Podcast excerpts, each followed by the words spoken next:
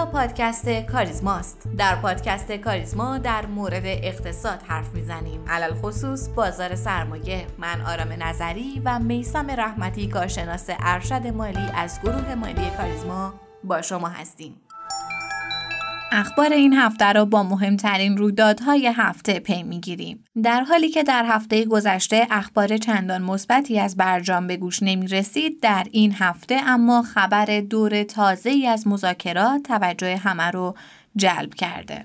هرچند اظهار نظرها در ابتدای هفته مثبت و صحبت از امضای توافق بود، اما هنوز در این خصوص خبری منتشر نشده. در پی انتشار این خبر اما در بازار جهانی قیمت نفت با کاهش همراه بود. البته محرک دیگه کاهش قیمت نفت برنت انتشار داده‌های اشتغال بخش غیرکشاورزی آمریکا و ثبت پانصد و بیست هزار شغل بود. این اشتغال زایی که بیش از دو برابر پیشبینی ها بود، باعث قدرت گرفتن دلار و افزایش انتظارات برای بالا رفتن نرخ بهره در آمریکا شد. نرخ دلار در ایران اما واکنشی نسبت به این اتفاقات نشون نداده و دلار بازار آزاد در محدوده سی و یک هزار و چهارصد و پنجاه تا سی و یک هزار و هشتصد و پنجاه در نوسانه. در ابتدای هفته همچنین شاهد عقب نشینی نرخ بهره بین بانکی به کانال بیست درصد بودیم. نرخ سود بازار بین بانکی با کاهش قابل توجهی نسبت به هفته گذشته به بیست و شش و چهار صدم درصد رسید که در هفته قبل این نرخ بیست و یک و سیزده صدم درصد گزارش شده بود. کاهش حدوداً پنج دهم درصدی هفتگی یکی از جدی‌ترین کاهش‌های هفتگی نرخ بهره بین بانکی در سالهای اخیر بوده. باز هم خبری مهم از بورس کالا در این هفته منتشر شد. سرانجام بخشنامه معافیت مالیاتی گواهی سپرده کالایی توسط رئیس کل سازمان امور مالیاتی کشور ابلاغ شد. بدین ترتیب مالیات بر ارزش افزوده همه کالاهایی که در قالب گواهی سپرده کالایی در بورس‌های کالای کشور پذیرش و معامله میشن مشمول نرخ صفر مالیاتی هستند. همچنین به نقل از ایران خودرو، بر اساس برنامه‌ریزی صورت گرفته دو مدل خودرو هایما در بورس کالا به فروش خواهند رسید. قبل از این گروه، بهمن خودرو با عرضه دو خودرو فیدلیتی و دیگنیتی فروش خودرو در بورس کالا رو استارت زده بود. همچنین خبرهایی از عرضه شاهین در بورس کالا هم به گوش میرسه. بورس اوراق بهادار در این هفته هم بیخبر نبود.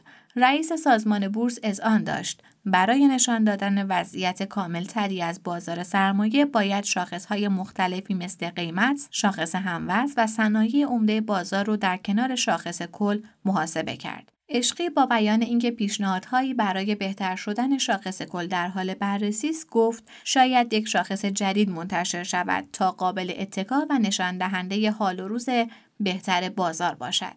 و در پایان یک خبر کتالی مهم هم بشنویم. در این هفته و در روز سه‌شنبه، ایران خودرو که رکن متحد پذیرنویسی افزایش سرمایه شرکت ایران خودرو دیزل رو داشت، تعداد شانزده میلیارد و پانصد و شصت و هشت میلیون حق تقدم رو در دوره پذیرنویسی عمومی خریداری کرد.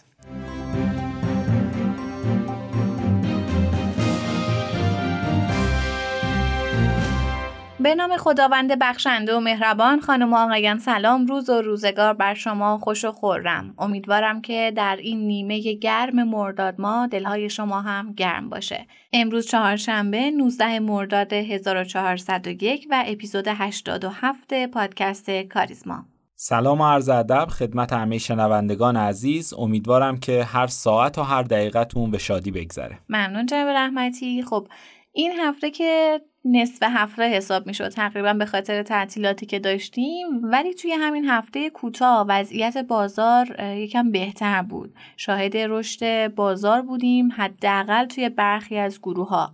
هرچند البته روز چهارشنبه، در واقع امروز که ما داریم پادکست رو ضبط میکنیم، این رشد متوقف شد. امیدواریم که البته موقتی باشه.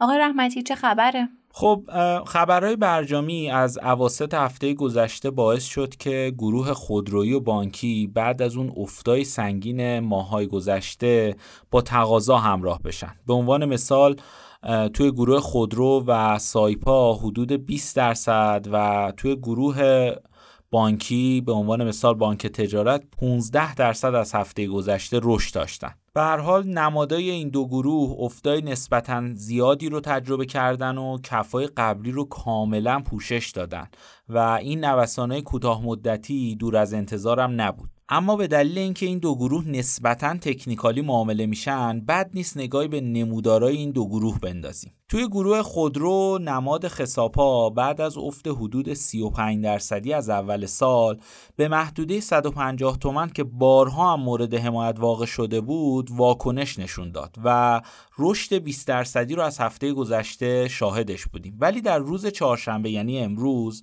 نتونست خط روند نزولیش رو در قیمت صد و هشتاد تومان بشکنه. هرچند در اندیکاتور آر اس آی شاهد شکست خط روند نزولی. اگر نگاهی هم به معاملات خساب‌ها بندازیم، مشاهده می‌کنیم که حقوقی سهم در هر منفی خریداره و به اصطلاح با رنج زدن حمایت خودش رو نشون میده. در نتیجه شکست قیمت صد و هشتاد تومان تو این نماد میتونه باعث بشه دوباره رشد رو در گروه خودرو و نماد خساب‌ها مشاهده کنیم. از گروه بانکی هم بانک ملت رو انتخاب میکنیم. در این نماد محدوده دویست و پنجاه تومان حمایت بسیار قوی دیده میشه که باعث شد از همین نقطه سهم رشد کنه. بانک ملت هم مثل سایپا به خط روند نزولی خودش در قیمت سیصد و چهار تومان واکنش نشون داد و با اصلاح همراه شده. در کل وضعیت بیشتر نمادهای گروه‌های برجامی به همین شکله که خط روند نزولی باعث عدم ادامه رشد شده و قطعاً نیاز به خبرهای محکمتری از برجامه.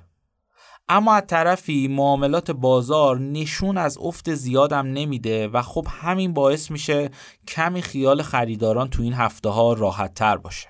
خب بسیار هم عالی. لاقل همین که بازار افت بیشتری رو تجربه نکرده جای شکرش باقیه. ولی آقای رحمتی، وضعیت اقتصاد به طور کلی جالب نیست. اگر نگاهی به آمارهای اقتصادی بندازیم، وجود رکود رو مشاهده می‌کنیم که البته به نظر من حتی نیاز به نگاه کردن به آمارها هم نداره. خودمون با زیست اقتصادی، زیست تجربی، زیست اجتماعی که در حال حاضر هممون داریم، این موضوع رو کاملا میتونیم با پوست و گوشت و خونمون لمس کنیم و به نظرم این موضوع خیلی تحت تاثیر برجامه.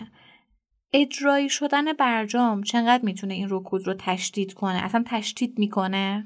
ببینید، اثر توافق هسته‌ای بر روی اقتصاد در هر برهه‌ای از زمان با توجه به اینکه اقتصاد ایران تو چه سیکلی بوده یه واکنش متفاوتی داشته. الان با توجه به تحریم‌ها ایجاد شده و رکود سنگین در صنایع مختلف و کسری بودجه دولت، اتفاقاً توافق هسته‌ای میتونه باعث تکاپو در اقتصاد بشه. این تکاپو هم به این منظور که میتونه رشد اقتصادی رو خیلی سریع‌تر در اقتصاد ایجاد کنه.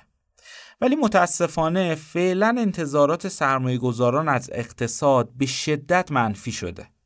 توی آخرین گزارش متغیرهای اقتصادی، شاخص مدیران خرید یعنی همون شامخ با حدود پنج واحد افت به مرز پنجاه یا همون رکود اقتصادی رسیده.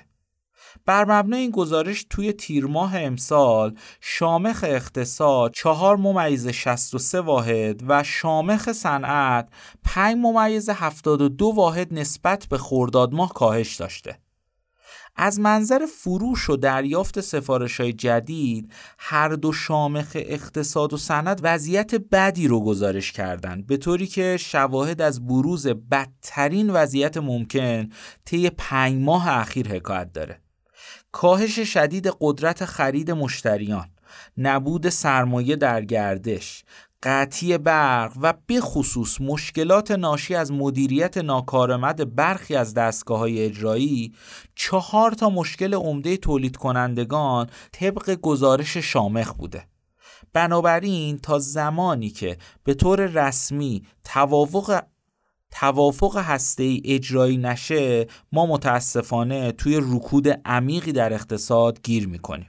در آخرم باید بگم شامخ یا همون شاخص مدیران خرید مقیاسیه که مرکز آمار و اطلاعات اقتصادی اتاق ایران از طریق دریافت پاسخ بنگاه‌های نمونه در صنایع مختلف به یک سری از سوالات خاص مشخص میکنه. در جریان تولید این شاخص اگر عدد شامخ بیش از پنجاه واحد باشه نشون میده که اقتصاد در حال توسعه است و در حالی که هر رقمی زیر پنجاه یا همون پنجاه واحد قرار بگیره نشون دهنده اینه که اقتصاد در شرف انقباض یا رکوده.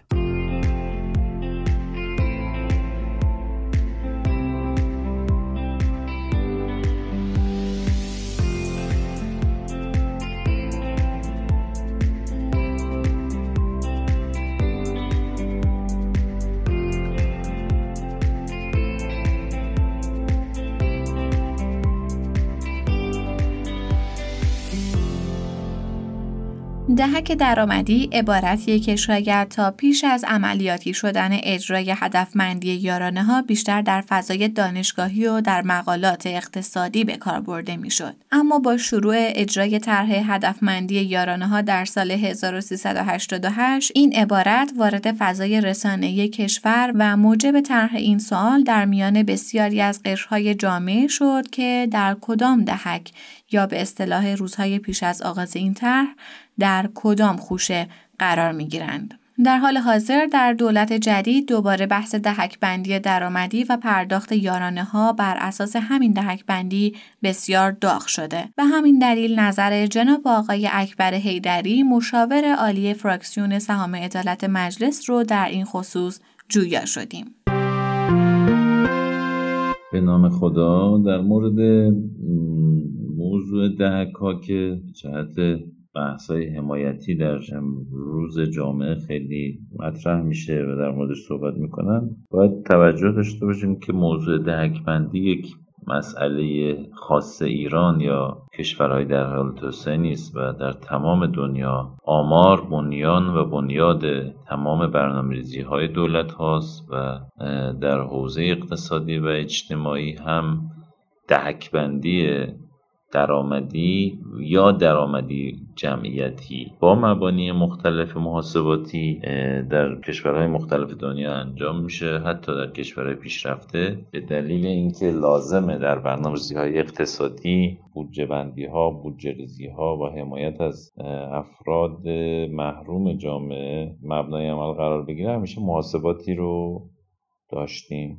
در بعضی از کشورها مثل کشور ما مبنای دهک‌بندی ها مباحث درآمدی و دارایی بوده، اما در بعضی از کشورها مبنای محاسبات دهک‌بندی هزینه متوسط هزینه ماهانه و سالانه خانوارها بوده. البته تجربه مطالعاتی در کشورهای مختلف دنیا نشون داده که روش محاسبه هزینه به دلیل اینکه در حوزه درآمدی عموما شفافیت سخت‌تر به دست میاد یا افشای اطلاعات لازمه یا جمع جمع‌آوری اطلاعات خانوارها مورد نیازه، روش هزینه هم انحرافش از آمار و دقتش کمتره و دقتش بیشتره. اخیراً هم بحث‌های مطرح شده که از روش ترکیبی، روش درآمدی و هزینه‌ای استفاده بشه. خب در ایران هم بر مبنای همین مباحث و قانونی که مصوب شده، پایگاه اطلاعات رفاه ایرانیان توسط وزارت تعاون، کار و رفاه اجتماعی مسئولیتش بوده که با آزمون خطاهای مختلفی تا الان هم کارش رو پیش برده. مبنایی که در دهک‌بندی‌های کشورمون مبنا به عنوان شیوه ملاک عمل دهک‌بندی قرار گرفته شده، استفاده از اطلاعات حساب حساب‌های بانکی در مجموع درآمد سا... ثابت ماهانه افراد، درآمدهای غیر ثابت و دارایی بوده. لازم به ذکر که خب در مورد مباحث مثل یارانه‌ها و سهام عدالت شاهد بودیم که بعضی افراد تحت پوشش نهاد حمایتی بودنشون رو ملاک دهک اول دوم بودنشون دونستن، اما خب در اطلاعات و جمع‌بندی آمارها تاکید شده که تحت پوشش یک نهاد حمایتی بودن ملاک قرار گرفتن در دهک‌های پایین درآمدی نیست. برای اینکه ممکن افرادی درآمد ماهانه‌شون پایین باشه اما به هر دلیلی تحت پوشش نهادهای حمایتی قرار نگرفته باشن، از طرفی چه بسا خانواده‌ای فرزند معلولی هم داشته باشه و تحت پوشش بهزیستی باشه اما تمکن مالی هم داشته باشه. همونطور که مشاهده می‌کنید در همین توضیحات مقدماتی اولیه مشخص شد که هم ضریب خطا در محاسبه دهک‌ها فرا زیاده، هم اینکه عموما مردم برآوردشون از میزان درآمدشون و میزان هزینهشون با اون چیزی که آمارها نشون میده متفاوته و عموما مردم خودشون رو در دهک‌هایی که آمار نشون میده نمیبینن و نمیدونن و همین موضوع محل اعتراض بوده. به طور مشخص ما دو مسئله جدی در مورد مباحث دهک‌بندی داشتیم، یکی موضوع یارانه ها بود به خصوص بعد از حذف ارز چهار هزار و دویست و یکی هم بحث سهام عدالت. در مورد یارانه ها خب به طور مبسوط صحبت شده، دولت اعلام کرد که برخلاف سیاست قبلیش که به هفت دهک پایین درآمدی جامعه یارانه تخصیص میداد، تصمیم بر این شد که برای نه دهک درآمدی جامعه یارانه تخصیص داده بشه. اما در مورد بحث سهام عدالت به طور مشخص قانون تکلیف رو روشن کرده و با فرض اینکه چهار دهک بالای درآمدی جامعه توان بهره‌مندی از ارز اولیه‌ها و واگذاری‌های دولتی در بورس رو دارند و میتونن از محل پس‌اندازها و نقدینگیشون از سهام ارزنده‌ای که در ارز اولیه‌های دولتی ایجاد میشه استفاده کنن،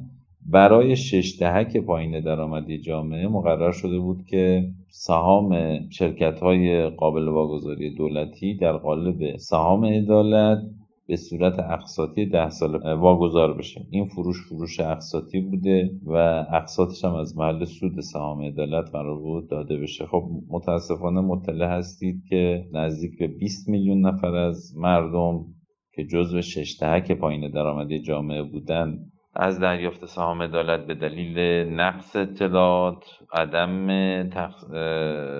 دقت نظر در ثبت نام‌ها و جایگزینی ثبت نام قشری و صنفی به جای شناسایی افراد در دهک‌های درآمدی در سالهای گذشته باعث شده که از دریافت سهام عدالت محروم بشن و متاسفانه بیست میلیون نفر هم از افرادی که جزو چهار دهک بالای درآمدی جامعه بودن به هر دلیلی سهام عدالت دریافت بکنن. البته در مورد بازبسکیری سهام عدالت از افرادی که به صورت اشتباهی و خارج از روال قانونی بهشون سهام تخصیص داده شده، بحث‌های بررسی‌های حقوقی نشون میده که امکان بازپسگیری وجود نداره، برای اینکه در واقع اون افراد در تخصیص سهام به خودشون نقشی نداشتند که احیانا بر اثر دادن اطلاعات اشتباه سهام عدالت دریافت کرده باشن. در واقع دولت‌های مسئول در ادوار گذشته این سهام رو به صورت اقساطی به اونها واگذار کردن و از محل درآمدش هم قسطش رو دریافت کردن. طبعا بعد از پایان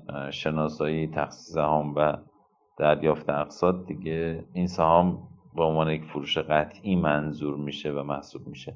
اما این موضوع نافی حق اون بیست میلیون نفر افرادی که جزو شش دهک پایین درآمد جامعه محسوب میشن نیست. به همین دلیل هم در تفسیره دو قانون بودجه امسال برای این جاماندگان سهام عدالت و افرادی که جزو شش دهک پایین درآمد جامعه هستند ترتیباتی تخصیص داده شده. نکته مهم اینه که الان بر اثر تکانه‌های تورمی شدید، مکرر و مستمر، تقریباً تمام صاحب نظران اعتقاد دارن که در حال جابجایی افراد در دهک‌های مختلف هستیم و بعضا ممکنه افرادی در سال گذشته جزو چهار دهک بالای درآمدی جامعه بوده باشند اما بر اثر رشد تورم، افزایش هزینه‌های ماهانه، جابجایی نسبت هزینه به درآمد، سقوط دهک داشته باشند و وارد دهک‌های ششم، پنجم، چهارم و حتی سوم یا دوم شده باشن. میدونید که در یکی از بررسی‌های آماری اشاره شده بود که به دلیل نقص سیستم‌های بیمه‌ای در سال‌های گذشته بعضاً افرادی که یکی از اعضای خانواده‌شون دچار بیماری شدید میشد و ناچار بودند به عمل جراحی یا بستری شدن در بیمارستان رو بیارن، بر اثر همین اتفاق یک درجه و یک دهک جایگاه درآمدیشون، جایگاه محاسباتیشون جابجا میشد و سقوط میکردن. به هر صورت یکی از اون نکاتی که الان موضوع محل بحث جدیه و باید هر چه سریعتر در موردش تصمیم قاطع گرفته بشه اینه که یا مباحث درآمدی خانوارها علاوه بر شناسایی توسط دستگاه دولتی و خودساری شفاف و روشن و عملیاتی و در کف جامعه پیاده و مشخص بشه، یا واقعا بریم به سمت محاسبه هزینه مت... متوسط هزینه ماهانه هر خانوار و بر مبنای متوسط هزینه دهک‌ها رو لحاظ بکنیم. از طرفی بپذیریم که در تکانه‌های تورمی و اتفاقهایی که در فضای اقتصادی بعضا بر اثر جراحی‌های صحیح، درست و به هنگام اقتصادی توسط دولت رخ میده،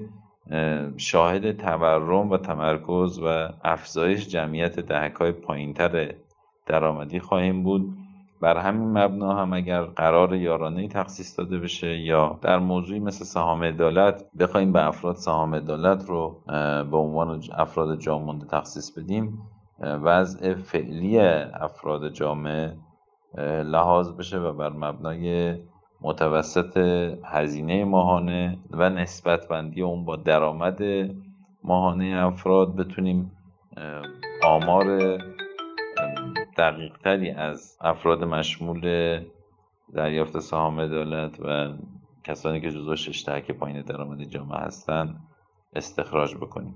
چه بسا در تحولات اقتصادی و مواردی که از سال از ابتدای سال جاری تا الان شاهد بودیم، بسیاری از افرادی که شاید در سال گذشته احساس میشد نیاز به برخورداری از حمایت‌هایی مثل فروش اقساطی سهام در قالب سهام عدالت ندارن، الان جزو افراد مشمول دریافت حمایتی مثل بحث سهام عدالت جامانده ها شده باشند. به خاطر همین به روز رسانی اطلاعات خانوارها، امکان ایجاد دسترسی برای خانوارها جهت رویت اطلاعات درآمدی لحاظ شدهشون در دهک بندی ها به صورت شفاف باید فراهم بشه و طبیعتاً با توجه به رشد امکانات نخ... سخت افزاری و نرم افزاری و امکان تخصیص توکن یا الواقع لینک شدن اطلاعات افراد با موبایلی که به نامشون هست و انطباقش با شماره ملی، کد ملی افراد، به راحتی میشه این اعتماد متقابل بین حاکمیت، بین دولت و مردم برقرار بشه و خب طبعا هر شهروندی حق این رو داشته باشه که از آخرین مبانی محاسبه هر شود که قرار گرفتنش در یک دهک مشخصی مطلع بشه، اگر اعتراضی هم داره اعتراضش رو ثبت کنه.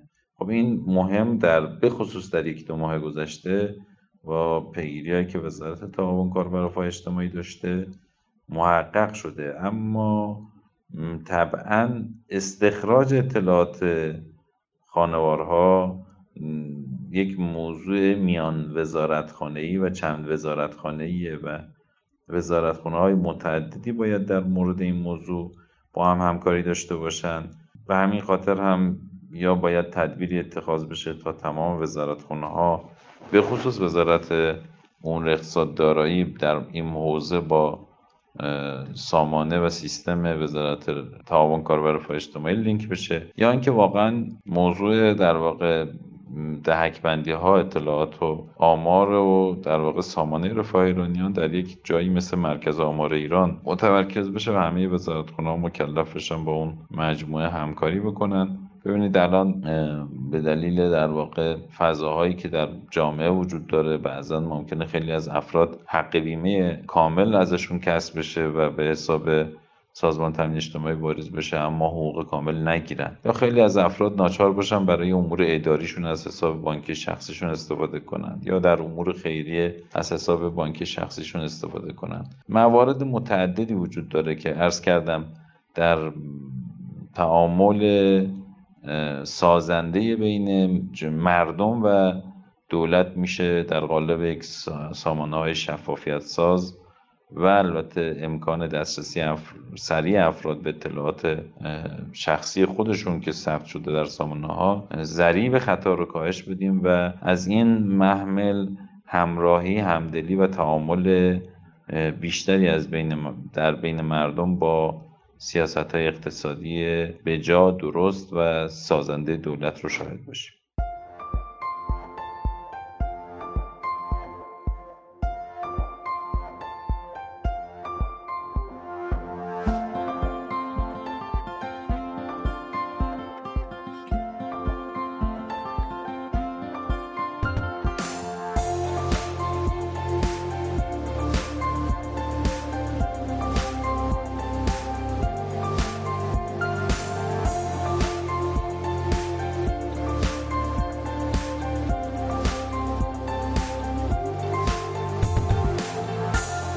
سیاست و اقتصاد در طول تاریخ همیشه دو موضوع جدا نشدنی از هم بودند. به همین دلیل اقتصاددان‌هایی ظهور کردند که تأثیرات بسزایی در سیاست و اقتصاد داشتند. اسکار لانگه اقتصاددان و دیپلمات لهستانی بود که دلیل اصلی شهرتش پیشنهاد برای استفاده از ابزارهای قیمت‌گذاری بازاری در یک سیستم سوسیالیستی و ارائه مدلی برای سوسیالیسم بازاری بود. لانگه در سال هزار و نهصد و چهار در یک خانواده متوسط در شهر توماجوه لهستان به دنیا آمد. والدینش آلمانی‌هایی بودند که در قرن نوزدهم به لهستان مهاجرت کرده بودند. لانگه در همون جوانی علاقه خودش رو به علوم اجتماعی نشون داد و در این بین نوشته‌های مارکس و مارکسیست‌ها براش جایگاه ویژه‌ای داشتند. اون که علاقه خاصی هم به سیاست داشت، توی دانشگاه کراکو دفتری داشت و مطالب سیاسی منتشر میکرد.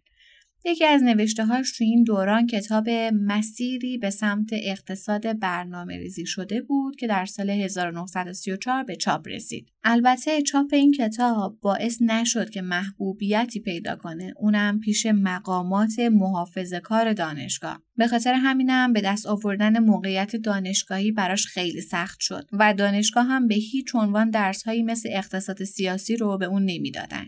لانگه اما فردی نبود که سریع عقب نشینی کنه. اون طی سالهای هزار و نهصد و سی و چهار تا هزار و نهصد و سی و شش به عنوان نماینده بنیاد راکفلر به انگلستان و ایالات متحده رفت و توی دانشگاه‌های میشیگان و استنفورد به فعالیت پرداخت. در این سالها هم مقالات خیلی زیادی رو چاپ کرد که یکی از معروف‌ترین اونها اقتصاد نظریه سوسیالیسمه که در سال هزار و نهصد و سی و هشت در کتابی به همین اسم چاپ شد و نهایتاً در جنگ جهانی دوم در دانشگاه شیکاگو به مقام استادی رسید و نهایتاً همین باعث افزایش معروفیتش شد. علاقه شدید اون به سیاست باعث شد که در همون دوران جنگ استالین که اون رو فردی چپگرا و هوادار شوروی میدونست به شوروی دعوت کنه و توی این سفر استالین بهش قول یک پست در دولت آینده لهستان رو میده. همین باعث میشه که کنگره لهستانی‌های آمریکا با عملکردش مشکل پیدا کنن و اونو از این کنگره اخراج کنن. در کل انگار هر جا میرفته باش مشکل پیدا میکردن. لانگه انقدر به سیاست علاقه‌مند بود که توی سالهای پایانی جنگ کاملاً به یک سیاستمدار تمام عیار تبدیل شده بود. اون به کمیته لوبین که حمایت شوروی رو داشت ملحق شد و این کمیته اولین دولت لهستان رو بعد از جنگ ایجاد کرد. لانگه حتی نقش پیامرسان بین استالین و فرانکلین روزولت رو ایفا میکنه و گفتنیه که اسکار اولین سفیر لهستان در ایالات متحده بعد از جنگ در سالهای هزار و نهصد و چهل و پنج و هزار و نهصد و چهل و شش و اولین نماینده لهستان در شورای امنیت سازمان ملل متحد در سالهای هزار و نهصد و چهل و شش و هزار و نهصد و چهل و هفت یکی از مهمترین تلاش‌هاش برای حل مشکل برنامه‌ریزی اقتصادی در کشورها، تلاشش برای بهبود وضعیت برنامه‌ریزی اقتصادی در کشورهای کمتر توسعه یافته بود که نشون دهنده علاقه شخصیش به این موضوع بود. اون در کل در طول دوره زندگی خودش به عنوان مشاور برنامه‌ریزی اقتصادی در کشورهای مثل هند و مصر و عراق هم فعالیت کرده بود. در سالهای پایانی عمرش بیشتر کارها و پژوهش‌هاش نشون از درگیر شدن بیشتر با مسائل اجرایی و واقعیت‌های مرتبط با اون در اقتصاد لهستان بوده. توی نوشته‌هاش مشاهده میشه که ظاهراً دیگه به دنبال دستیابی به بهشت موعود سوسیالیسم، همونطور که فرانک نایت بیان میکنه، نیست و با مسائل دنیای واقعی مثل نابرابری در جامعه، مشکلات توزیعی، چگونگی انگیزه بخشی به مدیران و چگونگی ایجاد تعامل بین برنامه‌ریزی متمرکز و غیر متمرکز روبرو شده. پیشنهاد میکنم در مورد اسکار لانگه بیشتر بخونید و بیشتر تحقیق کنید، چون که حوزه فعالیت‌هاش خیلی گسترده بوده و قطعاً در این مجال نمی‌گنجه. شما رو به خدای بزرگ میسپارم و خدا نگهدار. پیشنهادات خودتون رو از طریق آیدی تلگرام پاد آندرلاین ادمین با ما در میون بذارید. پی او دی آندرلاین ادمین. باعث افتخار ماست که صدای شما باشیم. ما رو هر هفته به نام پادکست کاریزما در تمام پادگیرها مثل کست باکس، اورکست بشنوید و به اشتراک بگذارید. تا هفته آینده و قسمت بعد، خدا نگهدار.